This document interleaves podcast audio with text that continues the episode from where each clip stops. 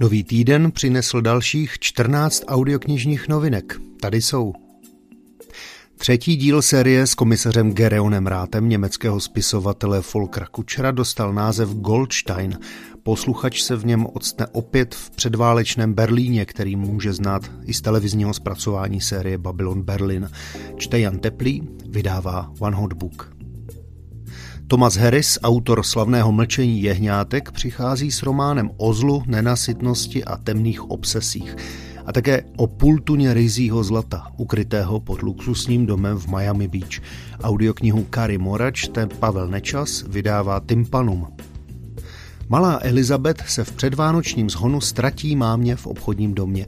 Ocitá se mezi těmi, kteří putují zpět do roku nula, aby byli v Betlémě přítomně narození Jezulátka. Vianočné mystérium Jostejna Gardera čtou Judita Hansman a Ferko Kovár, vydává Visteria Books a Artforum. Drama podivné lásky příslušníka zahraničního odboje a dcery nacistického pohlavára Adelaide Vladimíra Kernera je milostným příběhem s nadčasovým významem. O tom, že rozporuplná doba nepřeje lásce, smíření sama se sebou ani mezi národy, čte Igor Bareš, vydává Tympanum. Hal a bratrstvo Volavek se vydávají pronásledovat Zavaka a jeho loď s drahoceným nákladem. Zastihne je však blížící se zima a tak musí vyhledat útočiště, aby přečkali mrazivé roční období. Druhou knihu série Bratrstvo Johna Flanagana Nájezdníci čte Pavel Neškudla, vydává Voxy. Správná pětka opět v akci. Ve druhém příběhu kultovní 21-dílné série britské spisovatelky Enid Blytonové čeká naše staré známé vánoční dobrodružství. Stejně jako předešlý díl, i tento čte Michaela Maurerová a vydává One Hot Book. Cestopisný příběh o výpravě za posledním zlatem z Yukonu vtáhne posluchače do pátrání po následcích starého zločinu z prvky americké drsné školy. Knihu Jaroslava Kratěny čte Petr Třebický, vydává Čtimi.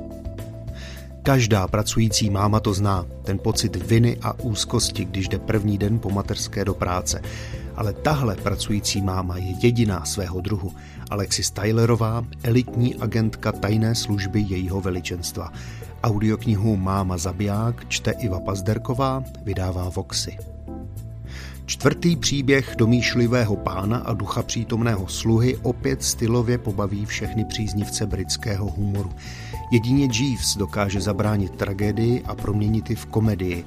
Audioknihu Dobrá práce Jeevesy Pelhema Greenwilla Woodhouse čte Radek Valenta a vydává Tympanum. Jiří Padevět v úsporně načrtnutých situacích a mikropříbězích ukazuje, že ani ve chvílích, kdy se tvoří velké dějiny, nepřestávají být jejich aktéři obyčejnými lidmi. Audioknihu Ostny a oprátky čte Vanda Hybnerová, vydává Audiotéka a nakladatelství Host. Deníkovými zápisky na svém blogu Tereza in Oslo motivuje tisíce lidí, aby přestali snít a začali si své sny plnit. Tady a teď. Knihu oceňované blogerky Terezy Salte Šlehačková oblaka vydává ve zvukové podobě Voxy, čte sama autorka. Vzpomínky z mládí, první lásky, ale i neuvěřitelný příběh slovenského rádia Twist či legendární nahrávka telefonátů o únosu prezidentova syna. To vše a mnohem více je součástí autobiografie herce Andreje Hrice Inventura. Audioknižně ji teď v autorské interpretaci vydává Slovart. Autentické svědectví ženy, jež navzdory onkologické diagnóze prožívá nejlepší období svého života, napsala pod názvem Můj růžový život s Bohem a rakovinou Korina Kohréde Varnkenová.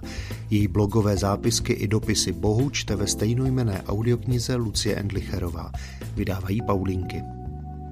Katolický kněz a biolog Marek Orkovácha vychází ve svých úvahách v knize Modlitba argentinských nocí z konkrétních, někdy nebezpečných zážitků, aby je přetavil v text týkající se životně důležitých otázek. Audioknihu v autorské interpretaci vydává nové audionakladatelství Slyšto. Pravidelné přehledy nových audioknih připravuje redakce internetového magazínu na poslech.cz.